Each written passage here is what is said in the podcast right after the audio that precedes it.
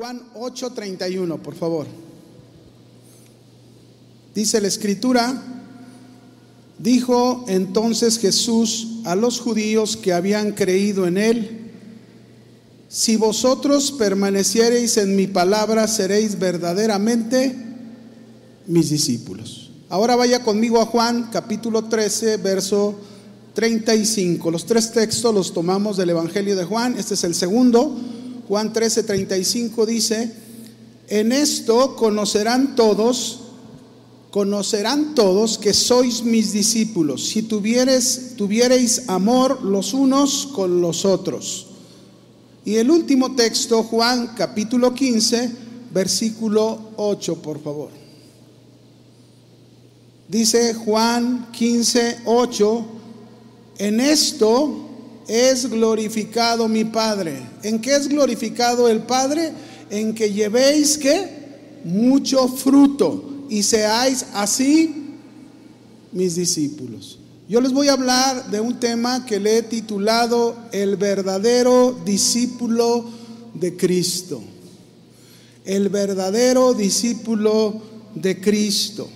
Usted y yo debemos entender que vivimos tiempos estamos viviendo ya tiempos de mucha piratería cristiana. Es decir, no son originales, hay mucha piratería, hay muchos que dicen ser cristianos, pero no lo son. Hay mucha escasez de buenos servidores de Dios, hay mucha escasez de buenos discípulos y de un cristianismo genuino que no se deje llevar por la corriente de este mundo, por la forma de pensar de este mundo.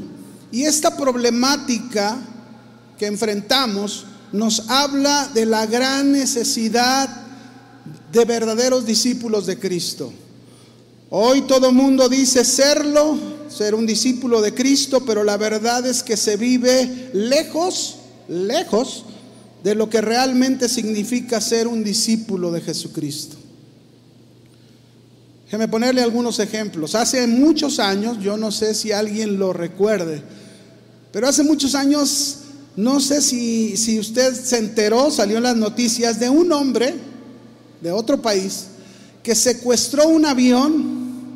Él era del sur, de un país del sur, lo hizo aterrizar aquí en México diciendo que él era un mensajero de Dios.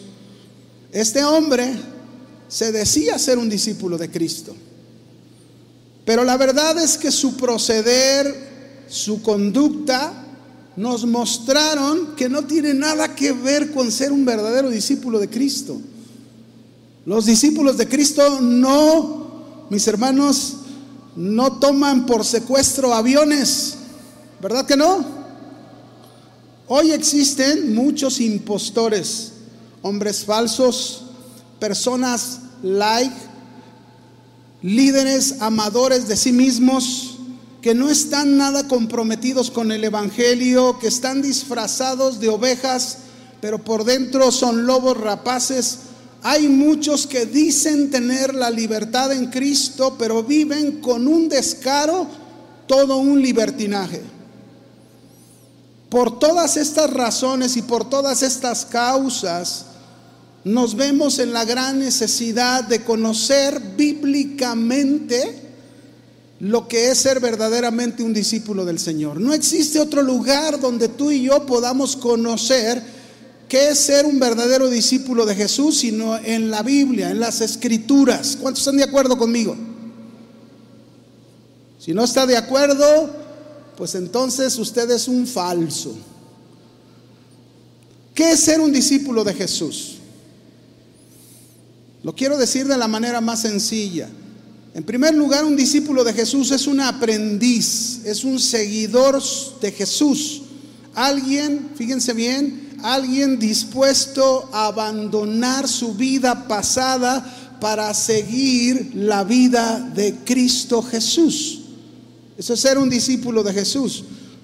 Cuando Jesús llamó a sus primeros discípulos, que eran pescadores, pescadores iban al mar, pescaban peces, ¿verdad? Naturales. Jesús les dijo claramente a ellos, vengan, síganme y les haré pescadores de hombres.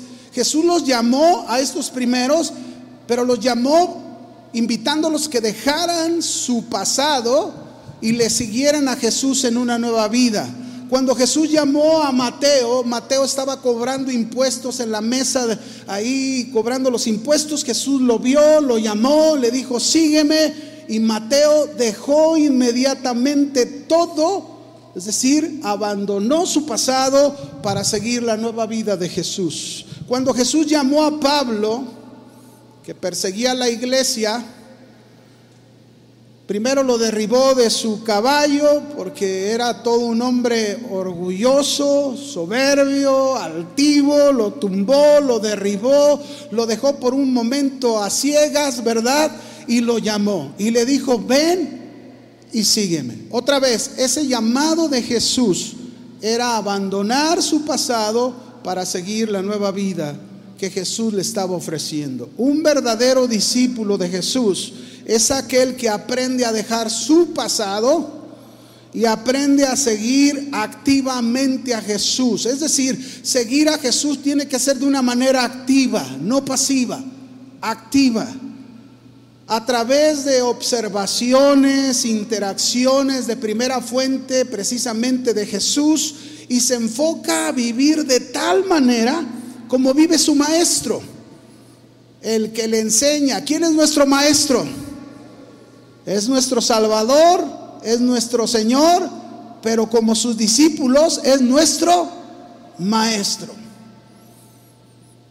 Un discípulo de Jesús también es alguien, mis hermanos, que lo sigue, pero mientras sigue a Jesús, este está siendo moldeado por Jesús precisamente para llegar a ser el tipo de trabajo que el mismo Jesús realizó cuando él estuvo aquí en la tierra, en este mundo. Dice Mateo 10, 24. Vaya conmigo ahí, por favor. Mateo 10, 24 y 25. Dice la escritura, el discípulo no es más que su maestro. ¿Cuántos están convencidos que usted y yo nunca podremos ser más que nuestro Maestro Jesús. ¿Cuántos están convencidos? Él es el modelo. No se puede ir más allá. Y sigue diciendo, ni el siervo es más que su Señor. Por eso dice el verso 25, bástale al discípulo ser como su maestro. Ahí está somos discípulos de Jesús, debe de ser suficiente para usted y para mí el llegar a ser como Jesús. Ese es el verdadero discípulo. Pero también dice, y al siervo, bástale ser como su Señor. Esa es la tarea de un discípulo, llegar a ser como su maestro, llegar a ser como su Señor.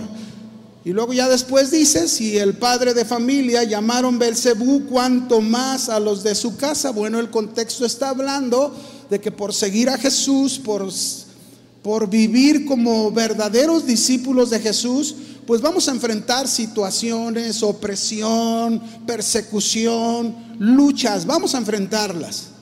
Pero en fin, vamos a seguir adelante. Jesús, mire mis hermanos, ordenó a sus primeros discípulos, a que hicieran discípulos. Mateo 28, versículo 19. Mateo 28, verso 19 y 20. Así les dijo Jesús, por tanto, id y haced discípulos a todas las naciones, bautizándolos en el nombre del Padre, del Hijo y del Espíritu Santo. Esta primera parte de hacer discípulos, Jesús está, está dándoles este mandamiento a sus discípulos. Jesús discipuló a doce hombres y les dijo, hagan discípulos comprometidos, fieles, permanentes, que no cambien. Eso es lo primero que dice, vayan a las naciones, hagan discípulos. Es decir, no basta con predicar el Evangelio, hay que predicarlo como lo dice Marcos 16, 16, ¿verdad? Y del 15 al 16 que nos dice, vayan por todo el mundo y prediquen el Evangelio. Hay que predicarlo, pero también hay que hacer discípulos. Verso 20, ¿cómo vamos a ser discípulos? Ahí lo dice en el verso 20, enseñándoles. ¿Cómo vamos a ser discípulos? Enseñándoles que guarden todas las cosas que os he mandado. He aquí yo estoy con vosotros todos los días hasta el fin del mundo. Es maravilloso porque en esta tarea de hacer discípulos, enseñándoles lo que Jesús ya nos ha enseñado a nosotros, tenemos el gran respaldo de que Jesús estará espiritualmente con nosotros. Así que no hay pretexto para decir, no, yo no puedo. Ahora, esta palabra discípulo viene de una palabra griega, matetes, que significa alumno, aprendiz indicándonos con ello que es alguien que aprende y sigue las enseñanzas, en este caso, de su maestro que es Jesucristo. Ahora, una nota aquí bien importante, porque mire, algunas personas, yo sé que a muchos les ha pasado, no solamente a mí, pero algunas personas muchas veces nos llegan a preguntar, ¿de cuáles cristianos son ustedes? ¿Sí les han preguntado? ¿De cuáles cristianos son ustedes? Son católicos, presbiterianos, protestantes, bautistas, apostólicos, evangélicos. ¿De cuáles cristianos son ustedes? Así nos llegan a preguntar. ¿Y qué vamos a responder? La verdad, mis hermanos, es que usted y yo somos cristianos, discípulos de Cristo, seguidores de Cristo. La palabra cristiano viene de una palabra que, significa cristitos, seguidores de las enseñanzas de quién? De Cristo. Y si seguimos las enseñanzas de Cristo, entonces somos sus discípulos. ¿Qué somos? Discípulos de Cristo. Porque estamos aprendiendo y estamos siguiendo las enseñanzas de Cristo.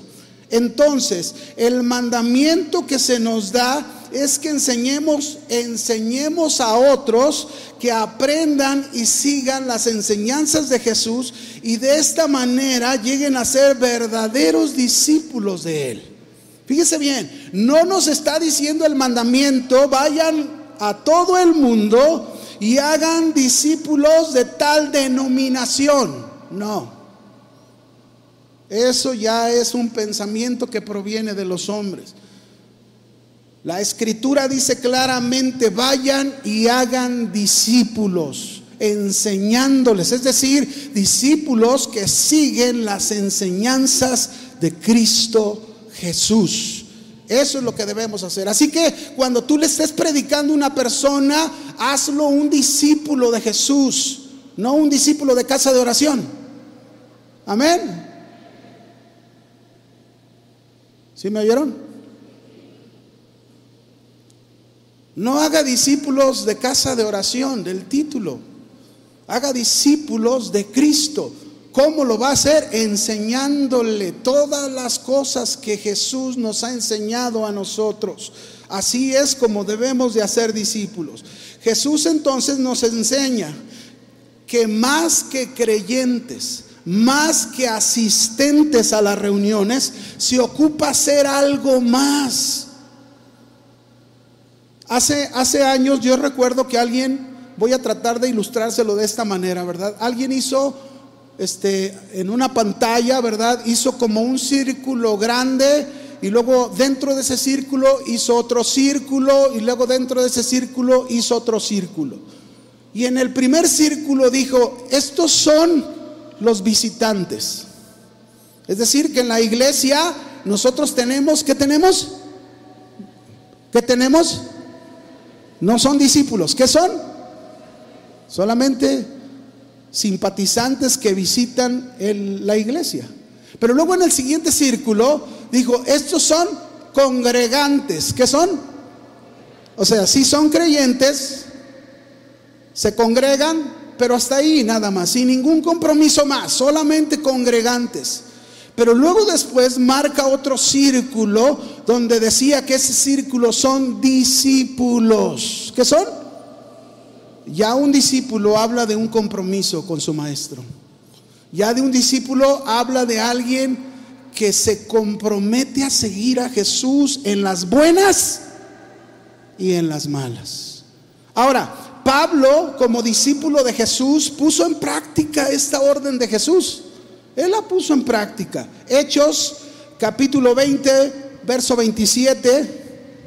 Vaya conmigo ahí, vamos a leer cómo Pablo puso en práctica estas enseñanzas de Jesús.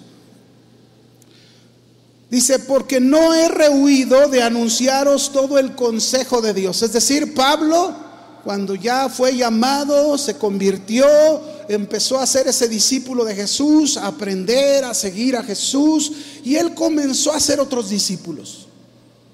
Comenzó a enseñarles todo el consejo de Dios.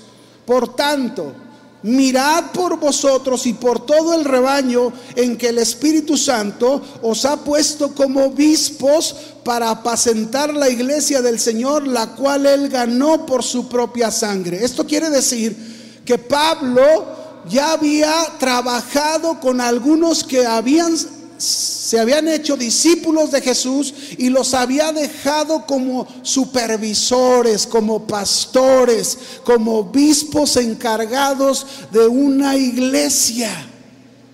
Discípulos comprometidos con el Señor. Y luego sigue diciendo, verso 29, Hechos 20, porque yo sé, dice Pablo, que después de mi partida, entrarán en medio de vosotros lobos rapaces que no perdonarán al rebaño y de vosotros mismos, qué tremendo, de ustedes mismos se levantarán hombres que hablen cosas perversas para arrastrar tras sí a los discípulos. ¿A quiénes? O sea, habrá hombres disfrazados como ovejas entre ustedes mismos, se levantarán, dice, para arrastrar a los discípulos. Y por último, verso 31, por tanto, velad acordándonos que por tres años, de noche y de día, no he cesado de amonestar con lágrimas a cada uno, de enseñar, enseñar, enseñar, porque eso es lo que se tiene que hacer con los discípulos. Ahora, qué importante, mis hermanos, es llegar a ser verdaderos discípulos entonces del Señor de acuerdo a este texto. Qué importante, qué importante es enseñarnos o aprender nosotros las enseñanzas de Jesús de tal manera que seamos verdaderos discípulos y a la vez enseñemos a otros que sean discípulos. De lo contrario, podríamos estar en la lista de los lobos rapaces que entrarían al rebaño. O incluso llegar a ser esas personas perversas que solo hablan vanidades. O llegar a ser esa clase de, discípulos que son arrastrados por el error.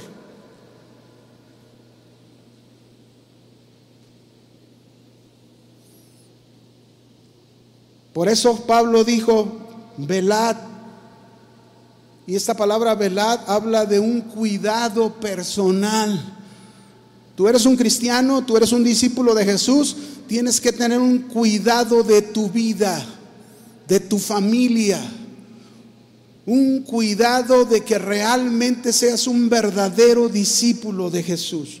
Ahora, no solo Pablo practicó el mandamiento de Jesús de hacer discípulos, también se le dio la orden a la iglesia en general, la orden de capacitar a los creyentes con el propósito de disipularlos y para eso Jesús constituyó dones ministeriales. Vaya conmigo Efesios capítulo 4, verso 11, por favor.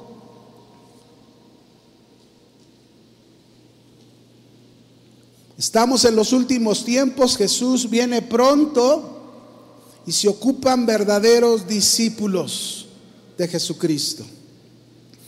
Efesios 4:11 dice la escritura, y él, Cristo mismo, constituyó es decir, llamó, estableció, preparó a unos, ayúdeme, apóstoles, a otros profetas, a otros evangelistas, a otros pastores y a otros maestros. Aquí está, el Señor prepara todo un cuerpo de liderazgo en la iglesia y se ocupa. Se ocupa el profeta Adrián. Se ocupa el profeta Salvador Pardo. Se ocupa el maestro Toño Ortiz. Se ocupa de cada uno. Cada uno es parte de esta preparación del Señor en el liderazgo de la iglesia quienes somos los primeros, fíjese bien, quienes somos los primeros que debemos mostrar que somos verdaderos discípulos de Jesús. Un líder debe demostrar a, su, a los congregantes, a los creyentes, debe demostrar en primer lugar que Él es un verdadero discípulo de Jesús. Antes de capacitarlos. Debemos mostrar eso para después hacer esa tarea de discipular. Porque si yo no soy un verdadero discípulo, pues imagínense cómo voy a discipular a otro. Mal. Si yo estoy mal formado, pues yo también voy a malformar un hijo para el Señor. Si yo aprendo enseñándoles todas las cosas que yo les he enseñado y aprendo de las enseñanzas de Jesús tal como el Señor lo dice en su palabra, así debo de disipular a otro. Ahora, aquí entra el punto, la mejor manera de disipular, de enseñar a otros es con el ejemplo. ¿Con qué? Es la mejor manera, el ejemplo. Cuando tú tienes un líder enfrente de ti con el ejemplo, híjole, quieres alcanzarlo, pero no puedes. Bueno, yo aquí lo veo con el pastor Chuy y no se deja alcanzar. Y qué bueno, qué bendición. A mí, a mí eso, a mí eso me encanta de él porque eso me hace tener el reto de buscar lograr más cosas en el Señor. Porque así debe de ser. Los discípulos tenemos que ser enseñados con el ejemplo. Efesios 4:12. Ok, dice ahí que esos dones ministeriales son a fin de perfeccionar a los santos para la obra del ministerio. Fíjense bien, a fin de capacitarlos, prepararlos para que sean buenos discípulos de Jesús y puedan llevar a cabo la obra del ministerio. Ahora, cuando dice la obra del ministerio, no solamente se refiere a la iglesia, la obra del ministerio en sus casas. Mande. ¿Me hablabas? Chuy no solamente nos ha dado un buen ejemplo como el pastor de la iglesia. Él nos ha dado un ejemplo como matrimonio, como padre. Así que preparados para la obra del ministerio, no solamente es la iglesia, es la casa, es el trabajo, es la calle. El discípulo debe de conducirse y se debe de comportar como buen discípulo de Jesús en su casa, en su trabajo, en la calle. Para la edificación del cuerpo de Cristo. Es decir, que hacer discípulos, preparar discípulos, tiene el propósito que sean de edificación para la iglesia, para sus hogares, para sus trabajos, para la calle. De edificación. Sigue diciendo, Efesios 4:13 hasta que todos lleguemos a la unidad de la fe, del conocimiento del Hijo de Dios, a un varón perfecto, a la medida de la estatura de la plenitud de Cristo. Las tres áreas fundamentales en que se deben edificar los discípulos son fundamentales estas tres áreas. ¿Cuáles son? La unidad de la fe. Qué importante es este, mis hermanos, porque tú vas a escuchar y ya se empieza a escuchar en, en, otras denominaciones, no importa lo que tú creas, lo que importa es el amor. No, sí importa qué creemos. Por eso la unidad de la fe, esta palabra fe aquí en Efesios capítulo 4, versículo 13, significa la unidad de las verdades del Evangelio. Esa es una primera área fundamental que un discípulo debe ser formado en la unidad de las verdades de qué? del Evangelio. ¿Cómo puedo tener unidad con alguien que está enseñando que, que, con una oración puede sacar personas del infierno? Eso es antibíblico. No hay en la Biblia algo que diga así.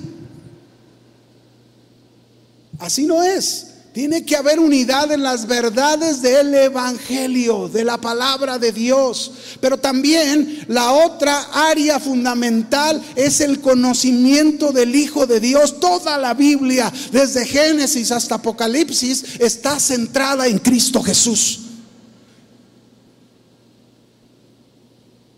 Todo el mensaje es cristocéntrico.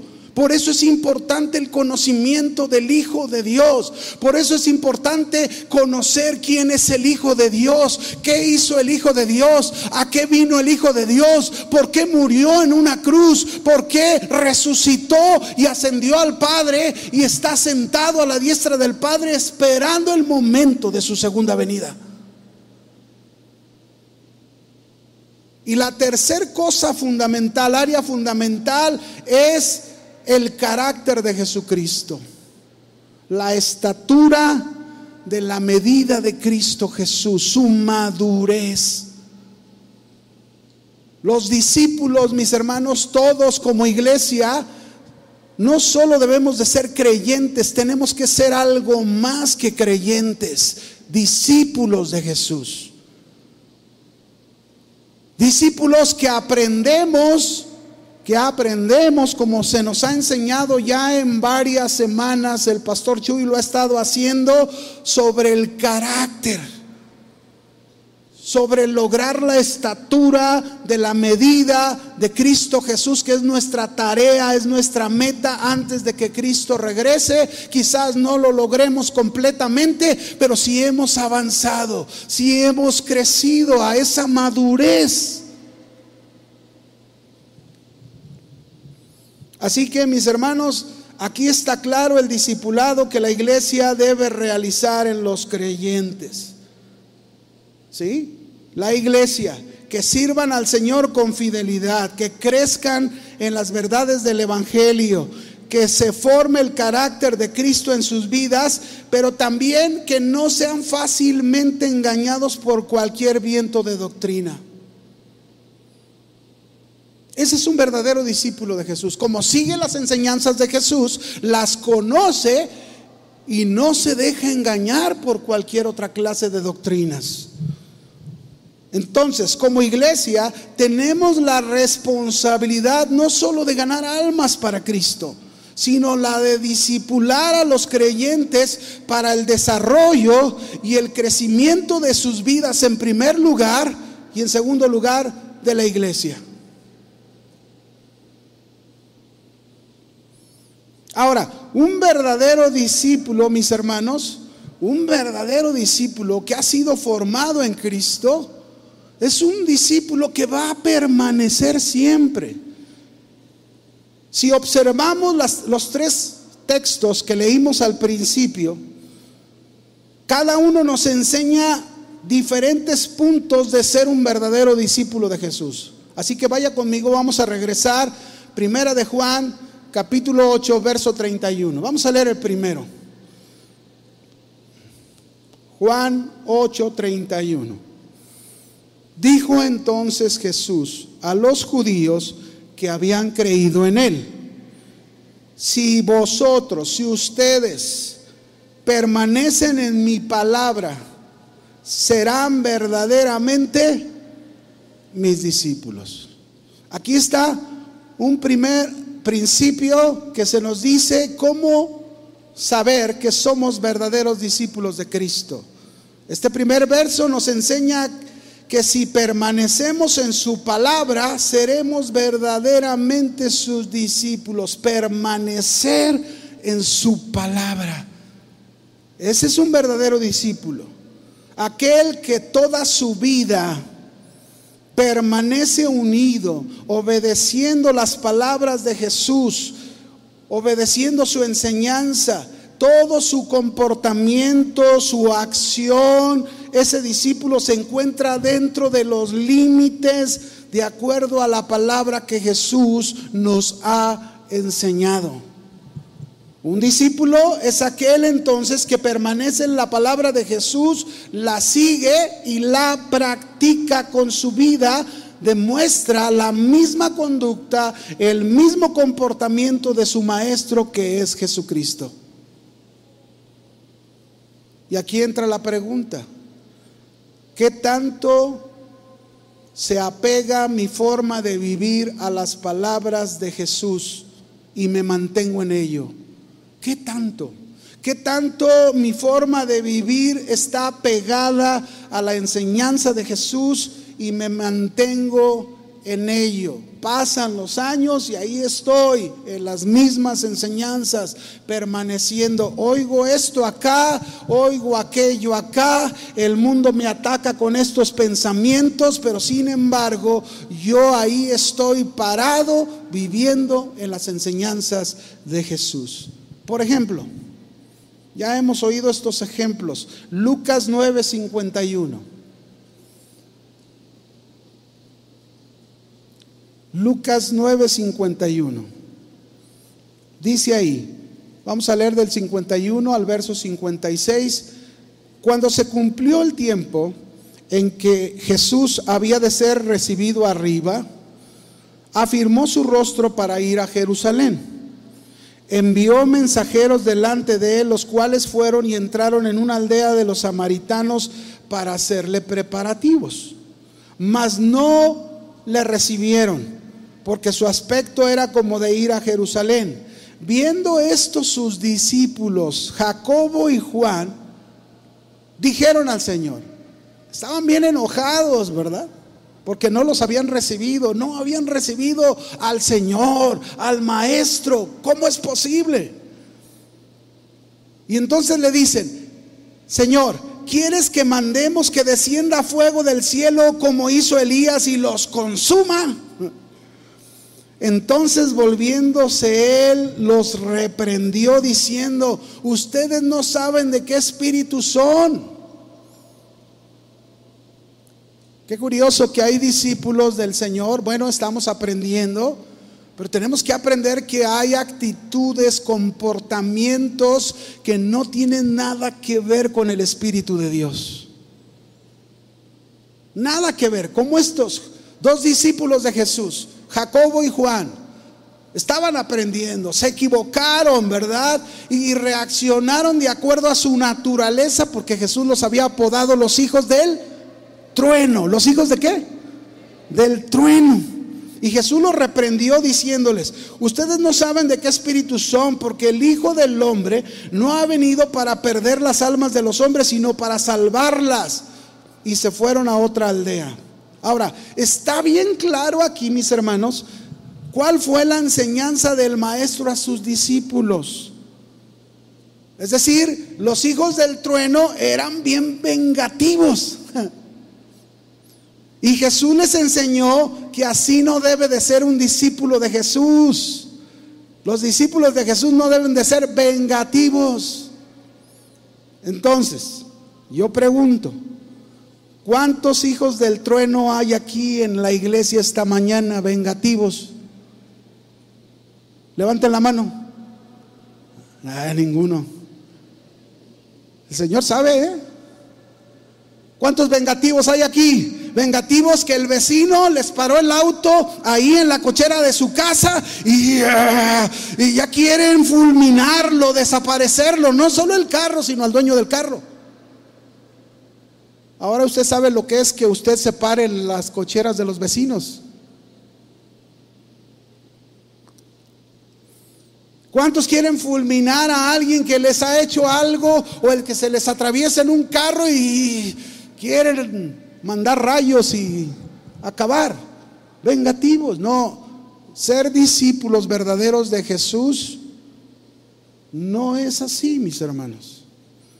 El verdadero discípulo es aquel que permanece en las palabras del Señor, el Maestro. Mire, este otro ejemplo, pero diferente al que vimos. Marcos, o Mateo, perdón, 21, verso 1 al 7. Mateo, capítulo 21, verso 1 al 7. Dice, cuando se acercaron a Jerusalén y vinieron a Becfagé, al monte de los olivos, Jesús envió dos discípulos. ¿Qué envió? Dos discípulos. Diciéndoles, vayan a la aldea que está enfrente de ustedes y luego van a encontrar una asna atada y un pollino con ella. Desatadla y traédmelos. Y si alguien os dijere algo, digan, el Señor los necesita y luego se los va a enviar. Ahora, todo esto aconteció para que se cumpliese lo dicho por el profeta cuando dijo, decid a la hija de Sión, he aquí, tu rey viene a ti manso y sentado sobre una asna, sobre un pollino, hijo de animal de carga. Pero el verso 6 me llama la atención de Mateo 21 que dice, y los discípulos fueron e hicieron como Jesús les mandó y trajeron el asna y el pollino y pusieron sobre ellos sus mantos y él se sentó encima. Los verdaderos discípulos de Jesús permanecen en las palabras del Señor. Si ustedes permanecen en mis palabras, serán verdaderos discípulos. Permanecen. ¿Qué hicieron estos discípulos? Fueron e hicieron tal como Jesús les dijo.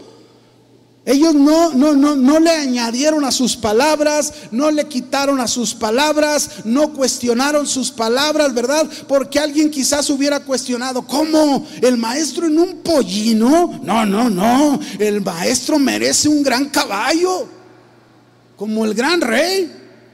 No, no cuestionaron. Fueron e hicieron lo que Jesús les dijo que hicieran. ¿Cuántas veces no hemos oído a cristianos decir, no, a mí me tratan como un hijo del rey? ¿Cómo? ¿Yo voy a servir barriendo y limpiando sillas? No, yo soy para predicar ahí en el lugar del checo.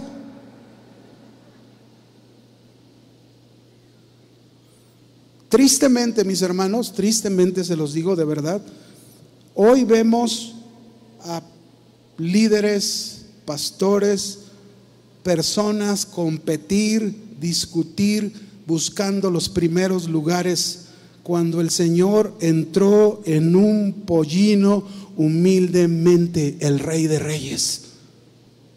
Si Él hizo semejante cosa, ¿qué debe de hacer su discípulo? ¿Eh? Igual, lo mismo. El verdadero discípulo del Señor entonces permanece en sus palabras. Así debemos hacerlo, mis hermanos. El verdadero discípulo del Señor no se aparta ni se desvía de su palabra. Y si no queremos desviarnos de su palabra, entonces tenemos que hacer caso a lo que Pablo le recomendó a Timoteo. Segunda de Timoteo 2:15. Miren lo que le recomendó Pablo a Timoteo. Eso debemos hacer usted y yo. Procura con diligencia presentarte a Dios aprobado, Timoteo, como obrero que no tiene de qué avergonzarse, que usa bien la palabra de verdad, que usa bien qué? Ay, hermanos, cómo nos hace falta el conocimiento de la palabra de Dios. Cómo nos hace falta estudiar la palabra de Dios. Cómo nos hace falta meternos realmente a la palabra de Dios y para poder nosotros usar bien la palabra de verdad. Porque muchos no la saben usar. No saben trazar la palabra de Dios en una manera correcta. Toman la palabra y la quieren adaptar a su situación de vida. Así no es. Hay que trazar bien la palabra de Dios, hay que usar bien la palabra de verdad, tal como es. Por eso se cae en el error. Por eso se escucha otras cosas y luego se deja uno llevar por esas cosas que escuchó. Nunca escudriñó, nunca investigó, nunca se dio cuenta si aquello era realmente la verdad de la palabra. ¿Quieres permanecer en la palabra de Cristo? Debes mantenerte en la enseñanza de Cristo y practicarla. Porque miren hermanos, una enseñanza que no es la enseñanza de Jesús produce conductas malas. Dice Primera de Timoteo capítulo 6. Primera de Timoteo capítulo 6. Si alguno enseña otra cosa y no se conforma a las sanas palabras de nuestro Señor Jesucristo, a la doctrina que es conforme a la piedad, Vea las conductas. Está envanecido, nada sabe y delira acerca de cuestiones y contiendas de palabras, de las cuales nacen envidias, pleitos, blasfemias, malas sospechas, disputas necias de hombres corruptos de entendimiento y privados de la verdad, que toman la piedad como fuente de ganancia, apártate de los tales. La enseñanza de Jesús no produce esas conductas. No. La verdad de Cristo produce una sana conducta. Conductas sanas. Así es como, como, como, debe de ser. Una conducta agradable de entrega al Señor, que practica las enseñanzas de Jesús, ¿verdad? Mire, Déjenme ponerles un ejemplo. Hace, hace años, ya bastantes años, el pastor Toño Ortiz estaba encargado de los, de, los varones, había reunión de varones. Yo le apoyaba con la alabanza y cada tres meses se juntaba con otros pastores y se hacía un evento de varones de las diferentes iglesias. Cada tres meses se hacía esto. Y Recuerdo que una vez hicieron un desayuno estos pastores para organizar uno de los eventos donde nosotros, Casa de Oración, íbamos a participar con la alabanza. Entonces, eh, el pastor Toño me invitó a este desayuno, pero yo llegué antes que él llegara. Y cuando llegué y me senté en la mesa donde estaban, yo recuerdo que estaba ahí un pastor. Y este pastor dijo, ¿y este? ¿Qué está haciendo aquí? ¿De dónde es o qué? Yo, yo era, yo no, no, era pastor, este, sí trabajaba este, aquí apoyando en la alabanza, ¿verdad? El Señor todavía no me, aunque había tenido un pastorado, pero por cuestión de mis ojos ya no lo estaba haciendo, pero ahí estaba sentado y aquel con una actitud este, arrogante, déspota, prepotente, ¿verdad? ¿Y este qué? No, no, no, que se vaya. Y yo, yo tenía un concepto que todos los pastores se parecían a Cristo. Equivocado, ¿verdad?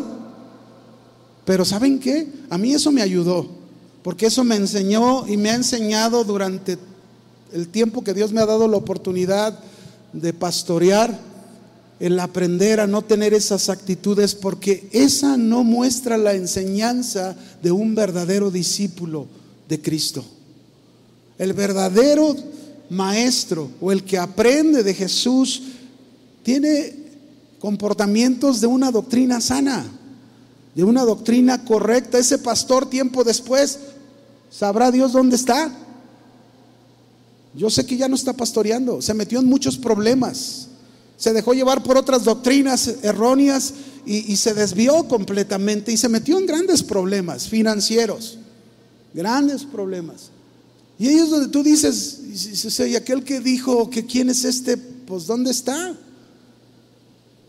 Entonces un verdadero discípulo permanece, ¿en qué permanece? Ya se quedaron mudos.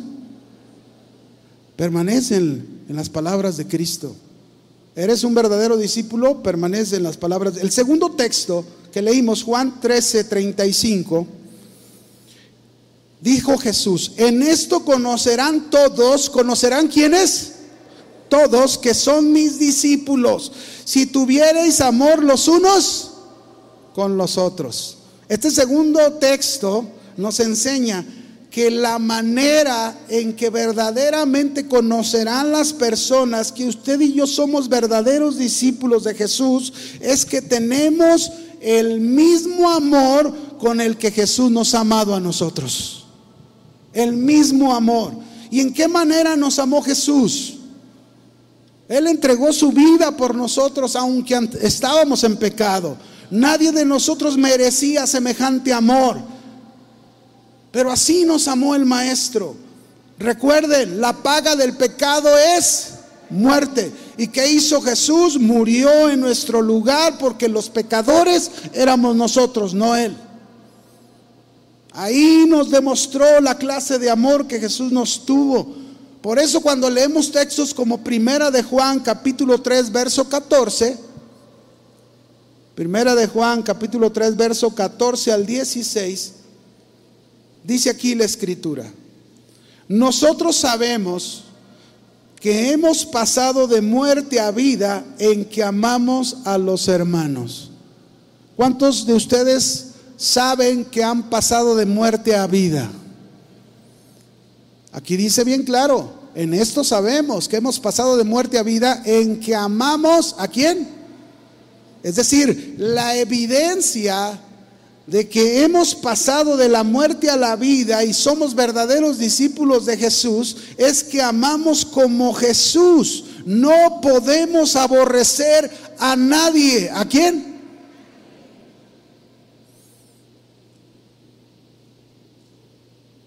Por eso cuando una esposa, su esposo le fue infiel y los dos venían a la iglesia y él decide ya no seguir a Jesús, ¿verdad? Y se va al mundo para llevar aquella vida y la mujer no puede no puede dejarse llevar más que el entender que su papel es amar como Cristo le ha amado.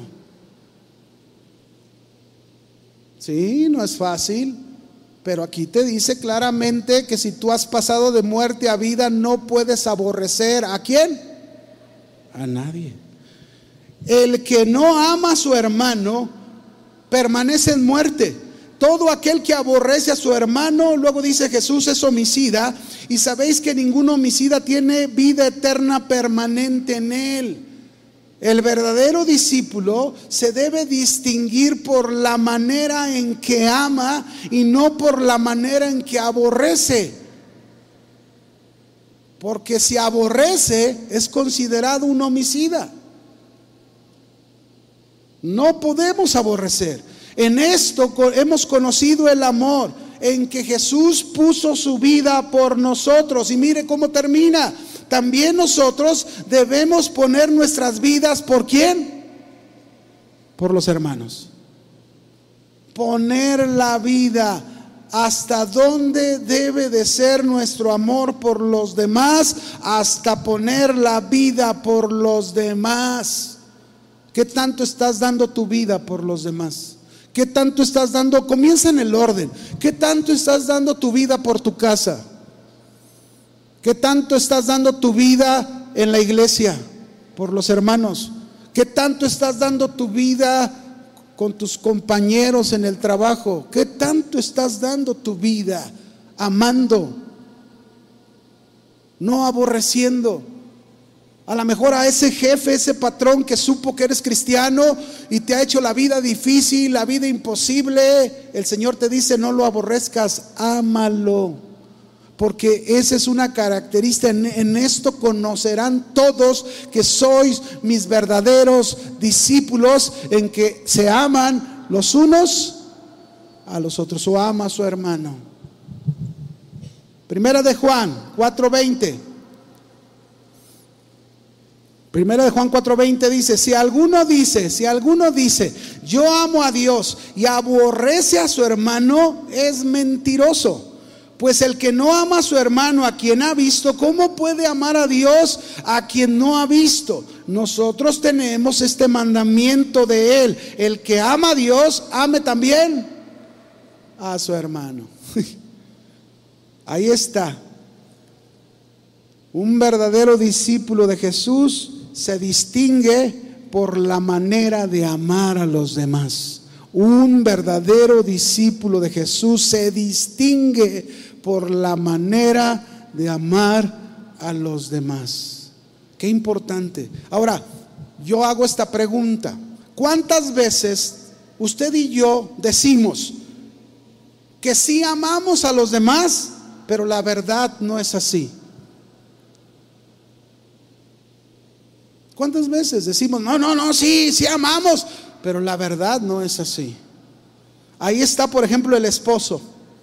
Aquel esposo que dice que ama a su esposa. Yo la amo con todo mi corazón, pero la maltrata, la ofende, la hiere, la lastima. Eso no es amar, eso es aborrecer. En esto conocerán todos que soy mis discípulos en que se aman los unos a los otros. Esposo, si de verdad amas a tu esposa, no la ames con tu naturaleza carnal. Ámala como Cristo te amó. Porque ese es el mandato que te ha dado el Señor. Maridos, amad a vuestras mujeres así como Cristo amó a la iglesia. Mídete. ¿Hasta dónde estás amando a tu esposa como Cristo amó a la iglesia? O también a las esposas, aquella esposa que dice, no, yo amo a mi marido, pero nunca lo respeta. Habla mal de él donde quiera que anda. No se somete a él, hace lo que quiere y todavía dice, es que es un bueno para nada. Aquí no hay de esas, ¿verdad? De esas hermanas. Ah, me equivoqué de lugar. Eso no es amar como lo ha hecho el Señor Jesús entregándolo todo sin merecerlo. O como aquel hijo también que dice que ama a sus padres, pero vive enojado, sin hablarles, desobedeciéndoles, haciendo pasarles malos momentos a sus padres. Eso no es amar, eso es aborrecer, no nos engañemos. En esto conocerán que sois verdaderamente mis discípulos en que se aman los unos a los otros. Está claro, mis hermanos. Solo es cuestión de analizarnos. Solo es cuestión de darnos cuenta realmente qué estoy haciendo. ¿Estoy realmente siguiendo las enseñanzas de Jesús? ¿Estoy practicando las enseñanzas de Jesús? Si así es, como en este punto, entonces no me doy lugar para aborrecer, aunque tengo todas las ganas de aborrecer, pero no lo hago. Porque sigo a Jesús. Eso es mi pasado. Y acuérdate que cuando el Señor nos llamó, Él quiere que dejemos allá el pasado. Síguelo, aprende esa vida de Jesús. Ese es el discípulo de Jesús. Y bueno, habría muchos ejemplos que ponerle sobre esto. Como el buen samaritano, ¿verdad? Recordemos la historia del buen samaritano, aquel de aquel hombre que lo asaltaron, lo dejaron medio muerto, pasa por ahí un sacerdote, se supone que alguien que está bien cerca de Dios, alguien que tiene que ser un ejemplo de amor para los demás, pero lo ve y ni siquiera le pregunta, oye, ¿necesitas algo? Se va de largo. No le importó. Y luego viene Levita, ¿verdad? Ese que le, que le adora al Señor. Aleluya, Señor, eres lo máximo para mí. Tú todo eres para mí. Le está cantando, ¿verdad? Pero luego igual, ve a aquel necesitado y ni siquiera le pregunta, nomás lo ve y pasa de largo.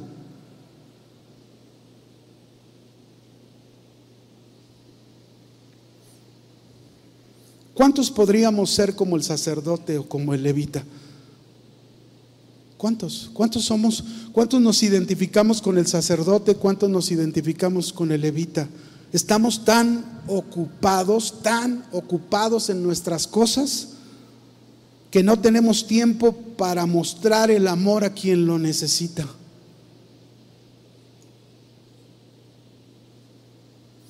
Es incongruente, es ilógico. Nos engañamos a nosotros mismos muchas veces.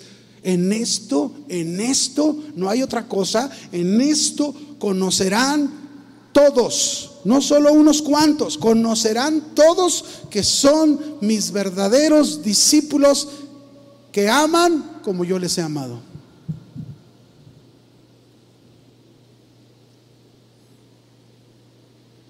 Cuando Jesús le lavó los pies, mis hermanos, eran doce discípulos. Entre los doce discípulos había uno que lo iba a traicionar. ¿Quién era este? Y Jesús lo sabía. Jesús sabía que Judas lo iba a traicionar. ¿Y saben qué hizo cuando llegó con Judas? Le lavó sus pies. Aunque sabía que lo iba a traicionar. ¿Cuánto le lavarían los pies al que, si tú sabes que te va a traicionar? A ver cuántos digan, ya, yo, yo. Mande. ¿Nadie? Tenemos que amar como el Señor. ¿Qué lecciones nos da el Maestro, no? Ejemplo nos puso, de verdad. Él nos puso el gran ejemplo. Así como yo lo he hecho, así háganlo ustedes, porque ejemplo les he dado, dijo Jesús. Amen, sírvanse los unos a los otros, sin intereses, sin intenciones. No solo sirvas a los que les vas a, vas a obtener un beneficio, sírvele a cualquiera.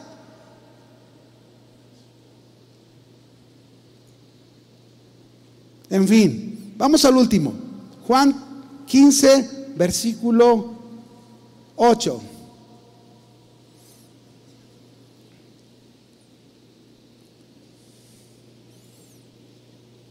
El último texto que leímos al inicio. Juan 15, 8. En esto, fíjese qué bonito dice este versículo. En esto es glorificado mi Padre. Glorificado mi Padre. ¿En qué? En que llevéis mucho fruto. ¿Cuánto fruto? Y seáis así mis discípulos.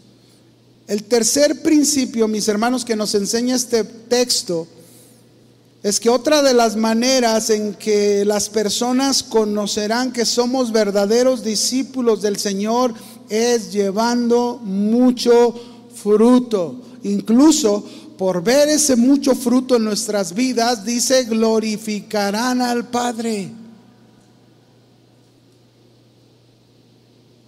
Y no que nos pase como Pablo ahí en Romanos 2, verso 17 hasta el 23 o 24, ¿verdad? Llega a decirle a los judíos, dice, por causa de vosotros el nombre de Dios es blasfemado por su comportamiento, por sus vidas sin fruto. Este fruto, mis hermanos, que habla aquí, es el resultado de mantenerse unido a Cristo. Este fruto es el resultado de una vida llena de comunión con Jesús y con su palabra que se practica, se obedece, que nos lleva a mostrar con nuestra vida los cambios que Él ha, hecho en nosotros, en cada uno de nosotros. Por ejemplo, vaya conmigo al Evangelio de Juan capítulo 15, verso 16. Dice ahí, Jesús, no me eligieron ustedes a mí. Estamos bien convencidos de eso, ¿verdad? Él fue el que nos eligió a nosotros. Y os he puesto para que vayan y lleven qué? Fruto. Y vuestro fruto permanezca para que todo lo que pidiereis al Padre en mi nombre, Él os lo dé. Fíjese qué importante es que usted y yo entendamos que fuimos escogidos, fuimos llamados por Jesús para ser no discípulos estériles. Es decir, en el reino de Dios no existen discípulos estériles. En el reino de Dios, los discípulos de Jesús deben de ser productivos con mucho fruto. productivos, productivos, porque el estar unidos a Jesús, que es la vid, la vida que nos proporciona Jesús produce. La vida que proporciona Jesús genera, da, no es estéril. Juan 15, 1. Ahí lo dice, yo soy la vid verdadera, mi padre es el labrador. Todo pámpano que en mí no lleva fruto, ¿qué se le va a hacer a ese que no lleva fruto? Lo va a quitar. Si tú que estás aquí esta tarde, escuchas este mensaje y no llevas fruto y no haces algo para cambiar eso, va a llegar el momento que vas a ser quitado de la vida. Ahora, el problema aquí de este pámpano que no lleva fruto, la falta de fruto no es problema de la vid, sino del pámpano. El pámpano que no está unido a la vida de Jesús. Esto es lo mismo de nosotros. Si somos discípulos de Jesús y no estamos unidos a la vida de Jesús para que esa vida de Jesús a través de sus enseñanzas, a través de todo lo que Él nos ha mandado, que esa es la vida, ¿verdad? No la ponemos en práctica, pues no va a haber fruto. Más bien nos vamos a hacer más brutos. No hay fruto. Pero luego dice, y todo aquel que lleva fruto lo limpiará para que lleve más fruto. Ahora, también aquí se nos enseña que para llevar más fruto en nuestra vida, el discípulo será probado, será podado. Si tú eres un discípulo de Jesús, el deseo de Jesús es que no lleves unos cuantos frutos, lleves más fruto más fruto. Y para eso vas a ser podado, vas a ser limpiado, vas a ser probado, vas a ser, vas a ser pasado por, por situaciones de adversidad en tu vida, situaciones en tu vida que tienen el propósito de que en tu vida, en tu conducta, en tu comportamiento, en tu carácter, en tu pensamiento, lleves más fruto haya cambios de tal manera que llevas más fruto. Pero luego dice, y vosotros estáis limpios por la palabra que os he hablado, permaneced en mí y yo en vosotros como el pámpano no puede llevar fruto por sí mismo. Si no permanece en la vid, así tampoco vosotros si no permanecéis en mí. Yo soy la vid, vosotros los pámpanos y el que permanece en mí, yo en él, este lleva, ¿cuánto fruto? Mucho fruto porque separados de mí nada podéis hacer. Está muy claro esto, mis hermanos, que nos está diciendo en este pasaje que ese dar fruto es algo progresivo. Si lo entendemos? Progresivo. Es decir, alguien viene a Cristo, pues no se le puede demandar mucho fruto, se le van a ver ahí una que otra naranjita, ¿verdad? ¿Por qué? Porque está empezando, pero es un pámpano con fruto. Después Va a venir la poda a su vida, va a venir el trato de Dios. Ahora, cuando es la prueba, cuando el cristiano pasa por la adversidad, el cristiano tiene que salir aprobado, el discípulo tiene que ser un discípulo aprobado, no reprobado. Cuando pases una prueba, recuérdalo, tienes que salir aprobado. Ese es el verdadero discípulo aprobado. Ya pasé por esto. ¿Cómo vas a ser discípulo en otro para decirle, no, es que mira, tienes que pasar, sí se puede? Porque a mí me tocó pasar. Tú también puedes pasar tu problema. No importa de qué tamaño sea. Se puede. Pero ¿cómo decirle que pase la prueba cuando tú no la has pasado? No se puede. Pero el fruto es progresivo. Primero fruto, después más fruto y después mucho fruto. Es decir, que se acercan a ti y se ve en tu vida en tu casa, en tu carácter, cómo tratas a tu esposa, cómo tratas a tus hijos, cómo haces las cosas en la iglesia con los hermanos, cómo te comportas y te conduces en el trabajo, cómo lo haces en la calle. Ahí se nota cuando tú comienzas a llevar mucho fruto, mucho fruto. Ahora, este fruto se refiere a dos cosas. Fruto, en primer lugar, habla de carácter. Fruto habla de conducta, habla de ser cada día más parecido a tu maestro. Si tú eres discípulo, cada día te pareces más a Él. No eres vengativo, no respondes mal por mal, este, no, no, no, no, no, no luego, luego vas a pelear, ¿verdad? Ah, es, quieres echar pleito, no, ya le has bajado. La, la temperatura, ayer decía Irán, ¿verdad? En la enseñanza, bájale a tu temperatura. en ese sentido. Ahora, carácter. Carácter que se va a traducir en, tu accionar. Pero también fruto se refiere, fruto más fruto, mucho fruto, se refiere en, en, alcanzar o en predicar el Evangelio de Cristo a otros. Tú pregúntate, ¿a cuántas personas has podido acercar a Jesús? ¿A cuántos vecinos has podido acercar a Jesús? ¿A cuánta familia tuya has podido acercar a Jesús? Fruto, más fruto, mucho fruto.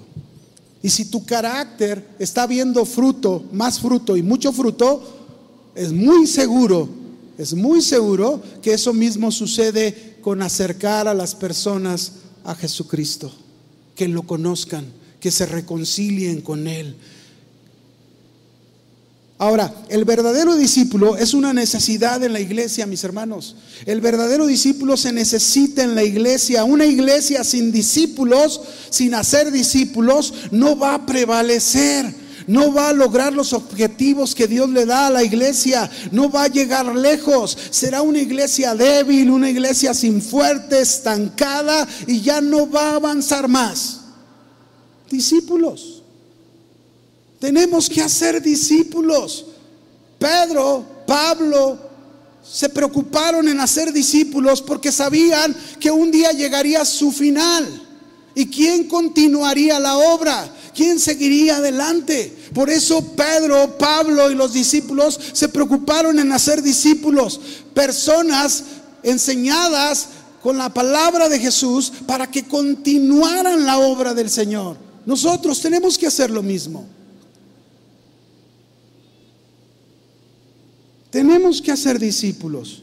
La iglesia necesita verdaderos discípulos que ayuden a las diferentes tareas de responsabilidad dentro y fuera de la iglesia. Se necesitan discípulos verdaderos que sepan defender el Evangelio. Discípulos preparados en las escrituras que saben, eh, saben interpretar correctamente las escrituras, saben darle el sentido correcto a las escrituras y así defienden el Evangelio. No pelean, no discuten, defienden con mansedumbre cuando se requiera. Se necesitan discípulos que proclamen el Evangelio, que no dejen de predicarlo Concluyo, mis hermanos, esta tarde. ¿Eres un verdadero discípulo de Jesús? ¿Cómo es tu discipulado? ¿Cómo? ¿Eres un discípulo que practica realmente las enseñanzas de Jesús tal como Jesús lo dice? ¿Eres un discípulo que se parece a su maestro, que se conduce como su maestro? Eres un discípulo que está siendo moldeado a la imagen como su Señor. ¿Cuántos de ustedes esta tarde podrían decir, Señor, yo me comprometo, quiero ser un verdadero discípulo tuyo? un verdadero seguidor de tus enseñanzas y que pueda hacer otros discípulos con el ejemplo. Si tú eres alguien que quiere comprometerse aún más con el Señor, que quizás hay fruto, pero quieres más fruto y quieres mucho fruto, que quieres amar como Jesús te amó, que quieres permanecer en su palabra y procurar estudiar y escudriñar más las escrituras, bueno, yo te invito esta tarde, ponte de pie y vamos a hacer este compromiso con el Señor.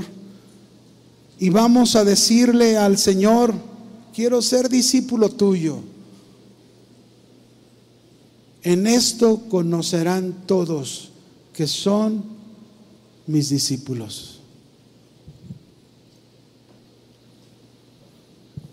Ponte de pie y dile a Él, Señor, quiero ser un verdadero discípulo tuyo. Levanta tus manos, cierra tus ojos y dile, Señor, estoy dispuesto a negarme a mí mismo. Quiero dejar de pensar en mí. Quiero ser como tú. Tú dejaste de pensar en ti para traerme la salvación. Si no lo hubieras hecho, Señor, estaría perdido. No tendría la oportunidad que hoy tengo. Pero Señor, quiero seguirte como un discípulo que permanece en tus palabras, que no se desvía de tu palabra ni a derecha ni a izquierda, ni le añade ni le quita a tu palabra. Señor, quiero ser un discípulo que ama como tú me has amado. ¿Cómo pagarte ese amor que tú me diste, Señor? No hay cómo hacerlo. Pero sí puedo ser un discípulo que sigue tus pisadas. Sí puedo ser un discípulo que trabaja, que aprende y que es enseñado en amar a los demás como tú me amaste. Señor, quiero pedirte perdón esta tarde si yo soy un esposo o una esposa que no he amado a mi pareja como tú lo has hecho, Señor. Perdóname. Quiero cambiar esa área de mi vida. O perdóname porque quizás no he amado a mis hijos como debiera amarlos. O quizás no he amado a mis padres como debiera de hacerlo, como tú lo has hecho conmigo. Aquí estoy humillado delante de ti, reconociendo esta necesidad de ser formado un verdadero discípulo tuyo, Señor. Quiero ser ese discípulo que lleve fruto, más fruto y mucho fruto en mi carácter, en mi forma de ser pero sobre todo, Señor, también en acercar y reconciliar a aquellos que no te conocen. Aquí estamos, Señor. Queremos adorarte, exaltarte y ser formados como verdaderos discípulos tuyos. En el nombre de Jesús.